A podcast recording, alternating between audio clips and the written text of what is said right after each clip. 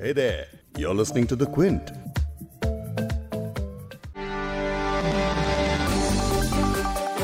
एक तरफ़ चीन कोरोना वायरस को लेकर पूरी दुनिया की नज़रों में फ़िलहाल एक विलन की तरह दिख रहा है। वहीं दूसरी तरफ़ उसने एक बार फिर भारत चीन सीमा विवाद को हवा दे दी है। कई सालों से चलता आ रहा ये विवाद फिर भड़क उठा है। कई रिपोर्ट्स में ये भी कहा जा रहा है कि चीन एलएसी पर भारतीय सीमा में घुसने की बार बार कोशिश कर रहा है, जिससे कई मौकों पर भारतीय सेना ने और चीनी सेना के जवानों के बीच तीखी बहस भी हुई है। वहीं अब भारत ने भी हालात को देखते हुए एलएसी पर अपनी सेना की तैनाती को मज़बूत किया है। अब जिस समय पूरी दुनिया कोरोना वायरस से जूझ रही है, उस दौर में इंडो चीन के बॉर्डर पर ऐसा क्या विवाद छिड़ा जो महामारी के खत्म होने तक का इंतज़ार नहीं कर सके? ऐसा क्या विवाद है जिसमें लद्दाख से निकली हुई एक सड़क के बनने पर चीन को ऐतराज है और दूसरी तरफ़ नेपाल भी तेवर दिखा रहा है? यही सब समझने के लिए आज इस पॉडकास्ट में हम एक्सपर्ट से बात करेंगे और जानेंगे कि चीन के साथ इस बहस में भारत कैसे जीत सकता है।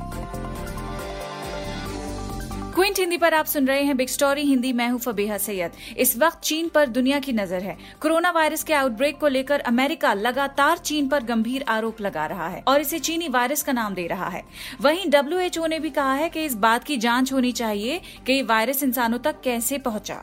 भारत ने भी दूसरे देशों के साथ इस जाँच का समर्थन किया है। किसी एक देश का नाम नहीं आया, लेकिन इस पूरी जाँच का फोकस चीन पर ही रहेगा।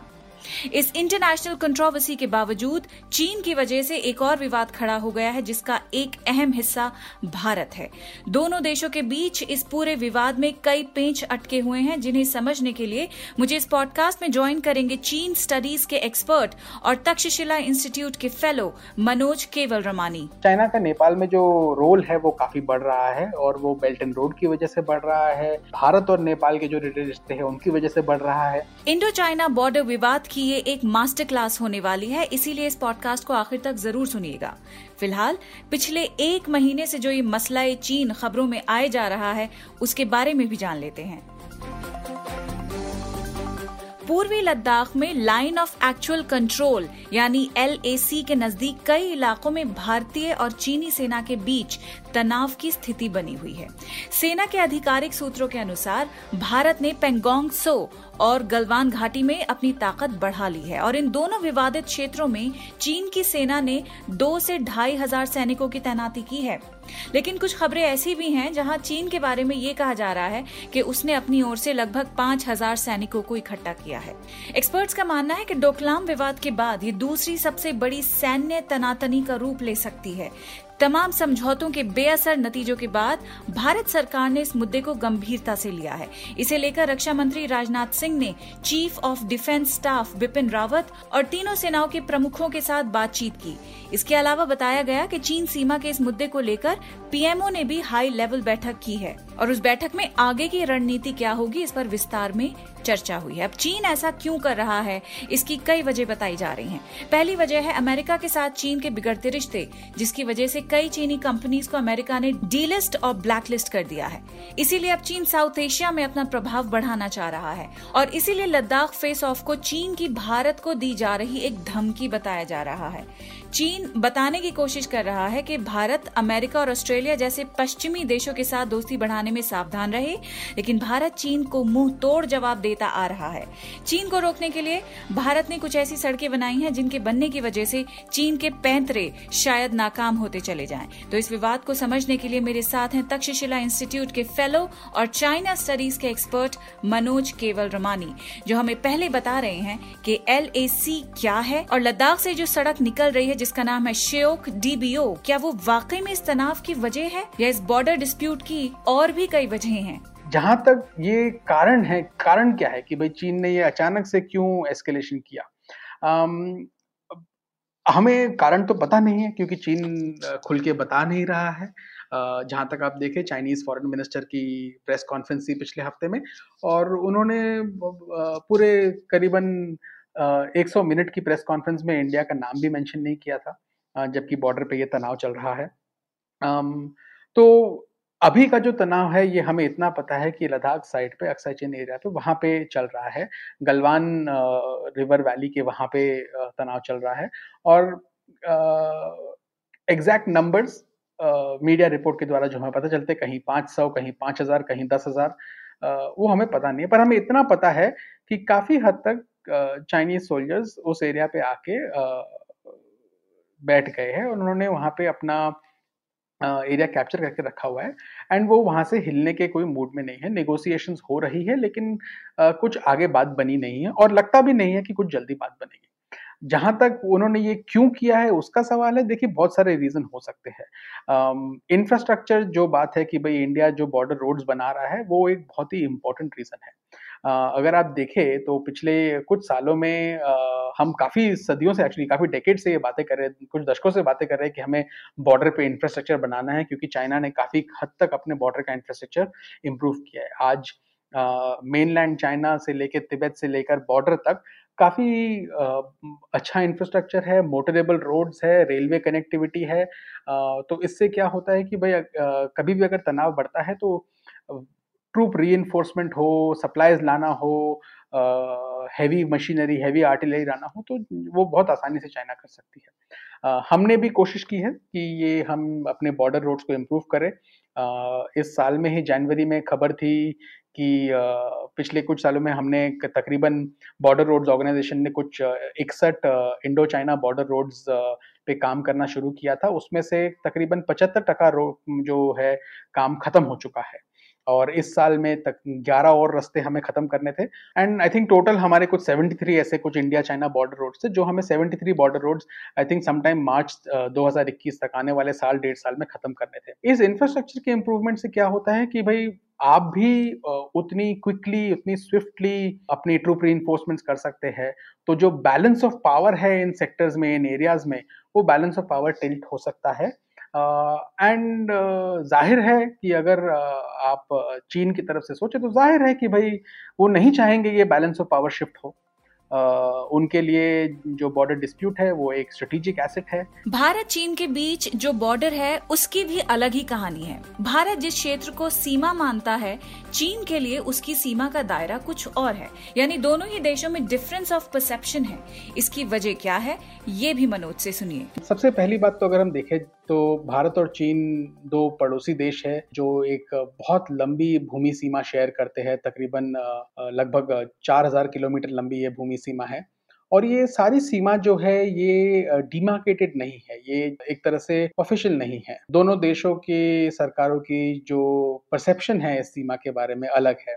जहाँ तक एलएसी का सवाल है L line of actual control है। लाइन ऑफ़ एक्चुअल कंट्रोल अगर आप देखें तो ये टर्मिनोलॉजी ये जो वर्ड है, ये उन्नीस सौ बासठ की जंग के बाद आया था। उन्नीस सौ बासठ में, क्योंकि दोनों सरकारों की सीमाओं की परसेप्शन अलग थी और दोनों सरकारों के क्लेम अलग थे कि कहाँ पे भारत शुरू होता है, कहाँ चीन शुरू होता है। उसके साथ अलग भी और भी बातें थी, जैसे तिब्बत के ऊपर दोनों में कुछ डिफरेंसेस थे। दलाई लामा उन्नीस सौ उनसठ में इंडिया आ गए थे तो उससे झगड़ा था। तो उन्नीस सौ बासठ में इन सब बातों को लेके जो जंग छिड़ी थी दोनों देशों के बीच में, उसमें चीन ने भारत को हराया था। और जो चीनी सेना थी, जो पीपल्स लिबरेशन आर्मी थी, वो काफ़ी हद तक जो भारत की टेरिटरी है, उसके अंदर आ गई थी। जंग के बाद काफ़ी जगह चाइनीज़ सोल्जर्स वापस चले गए थे, लेकिन जो वेस्टर्न सेक्टर जिसे कहा जाता है, जो अक्साई चेन लद्दाख का एरिया है, वहाँ पे काफ़ी सारी जगह जो एरिया थी, वो चाइना ने अपने पास रखी थी। तो उस बेसिस पे ये नाम निकला है line of actual control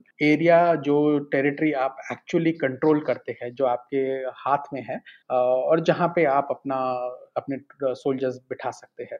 तो वो लाइन ऑफ़ एक्चुअल कंट्रोल है। उन्नीस के बाद दोनों देशों के बीच में बातचीत बंद हो गई थी काफ़ी सालों तक। और फिर 1990 के दशक में लाइन ऑफ़ एक्चुअल कंट्रोल का जो टर्मिनोलॉजी है, वो सारी 4000 किलोमीटर लंबी जो हमारी बॉर्डर है, उस पर अप्लाई होने लगा। पर दोनों के परसेप्शन डिफरेंट है। इंडिया ने काफ़ी बार ये बात रखी है भारत ने काफ़ी बार ये बात रखी है कि हमें बताना चाहिए एग्जैक्टली exactly दोनों देशों को साथ में आके बताना चाहिए कि हम कहाँ तक टेरिटरी क्लेम करते हैं कि क्या हमारा हिस्सा है, क्या चीन का हिस्सा है, क्या भारत का हिस्सा है। लेकिन ये प्रोसेस आगे नहीं बढ़ पाया है, काफ़ी सालों तक अभी।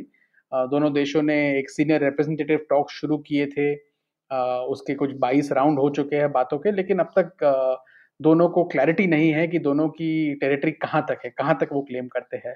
और इसका सबसे बड़ा कारण है कि चीन ये क्लैरिटी देने से कतराता है। इन पार्ट उनका रीजन है कि इट इज़ यूजफुल काम आता है कि अगर लैक ऑफ़ क्लैरिटी होती है तो थोड़ा बहुत प्रेशर भी बना रहता है। पर दूसरी बात यह है कि उनका सबसे बड़ा डर यह है कि अगर हम ये क्लैरिटी देते हैं तो क्या होने लगता है कि जो लाइन ऑफ़ एक्चुअल कंट्रोल है, उसको आप एक डिफैक्टो बॉर्डर समझना शुरू कर देंगे। एंड कहीं ऐसा ना हो कि भाई डिस्प्यूट उसी बेसिस पे सेटल करे और वो ज़्यादातर चीन नहीं चाहता है कि भाई ऐसे हो। तो लाइन ऑफ़ एक्चुअल कंट्रोल का लॉजिक ये है। दूसरी सड़क जो उत्तराखंड के लिपुलेख दर्रे में बनाई जा रही है, उस पर नेपाल को काफ़ी परेशानी है। यानी नेपाल का भारत के बजाय चीन की तरफ़ झुकाव किस ओर इशारा कर रहा है? ये भी जानिए मनोज केवल रमानी से। चाइना का नेपाल में जो रोल है, वो काफ़ी बढ़ रहा है और वो बेल्ट एंड रोड की वजह से बढ़ रहा है। भारत और नेपाल के जो रिश्ते हैं, उनकी वजह से बढ़ रहा है।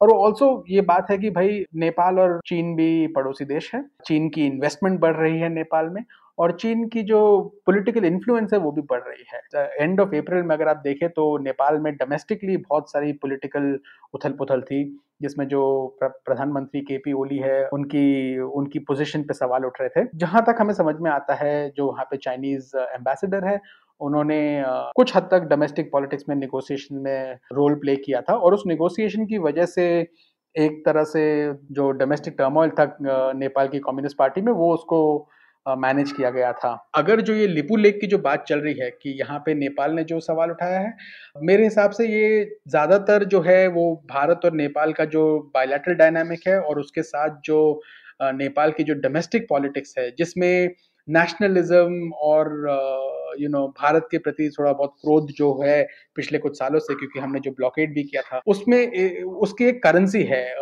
एंड इसलिए मेरे हिसाब से इसको चीन से हम शायद ना देखें तो बेटर होगा. I think this is a ये एक बायोलैटरल इशू है. एंड नेशनलिज्म नेपाल में भी करेंसी रखता है. And uh, since Bharat Nepal में सबसे बड़ा प्लेयर है इकोनॉमिकली uh, देख लीजिए पॉलिटिकली देख लीजिए मिलिटरीली देख लीजिए तो uh, उसकी वजह से मैं सोचूँगा कि ये uh, एक बायोलैटरल फिनोमिनन है.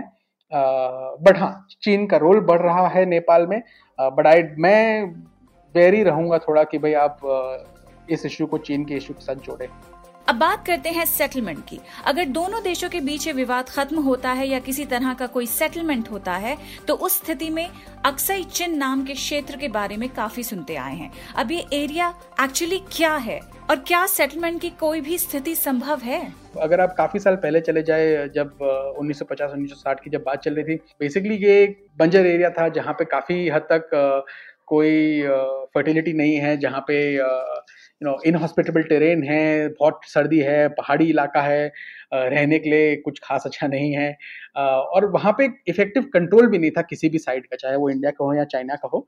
अगर आप 1940s में लेट 1940s और 50s में अगर चले जाके देख ले स्ट्रेटेजिकली वो काफ़ी सिग्निफिकेंट है। अक्साई चेन जैसे कहे गेटवे हो सकता है सेंट्रल एशिया से कनेक्टिविटी के लिए, भारत के लिए। चाइना के लिए अगर आप देखें तो अक्साई चेन स्ट्रेटेजिकली बहुत ही सिग्निफिकेंट है। अगर आप वहाँ से कंट्रोल करते हैं तो इनकेस अगर कभी जंग होती है, बड़ी जंग छिड़ती है तो to make inroads into north India में इन रोड्स के लिए काफ़ी ज़रूरी, काफ़ी इंपॉर्टेंट एरिया है। वहाँ से कनेक्टिविटी अगर आप देखें पाकिस्तान के साथ जो कनेक्टिविटी हो सकती है, चीन की जो ऑलरेडी अगर आप देखें सीपेक के थ्रू जो चाइना बना रहा है शिनजांग और पाकिस्तान के थ्रू जो कनेक्टिविटी ये एरिया में वहाँ से काम हो सकता है ऑल्टरनेटिव रूट्स बन सकते हैं। So in that sense strategically महत्व रखता है ये दोनों साइड्स के लिए। अच्छा जैसे मैंने कहा कि अभी तो हमारे पास इंफॉर्मेशन ही बहुत ही स्केची है, पर जो भी इंफॉर्मेशन आई है, उससे जो लग रहा है कि ये रूटीन डिस्प्यूट नहीं है।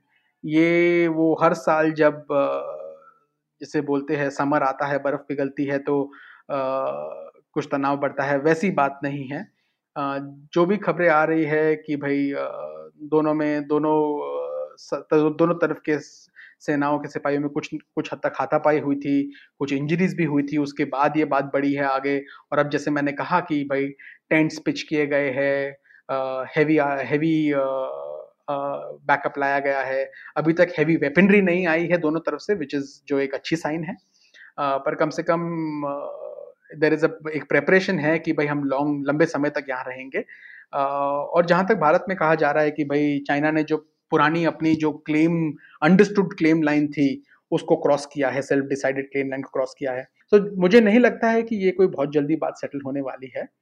हाई लेवल डिप्लोमेसी लगेगी। ये डिस्प्यूट जो है मैं नहीं मानता कि लोकल लेवल कमांडर्स के द्वारा सेटल हो पाएगा।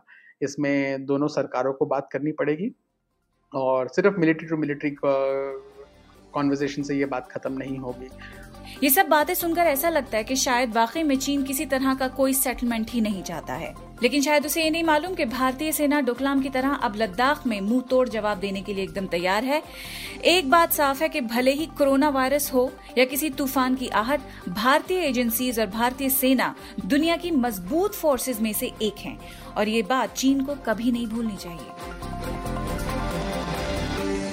इस पॉडकास्ट के एडिटर नीरज गुप्ता हैं और इसे प्रोड्यूस किया है फबीहा सैयद ने।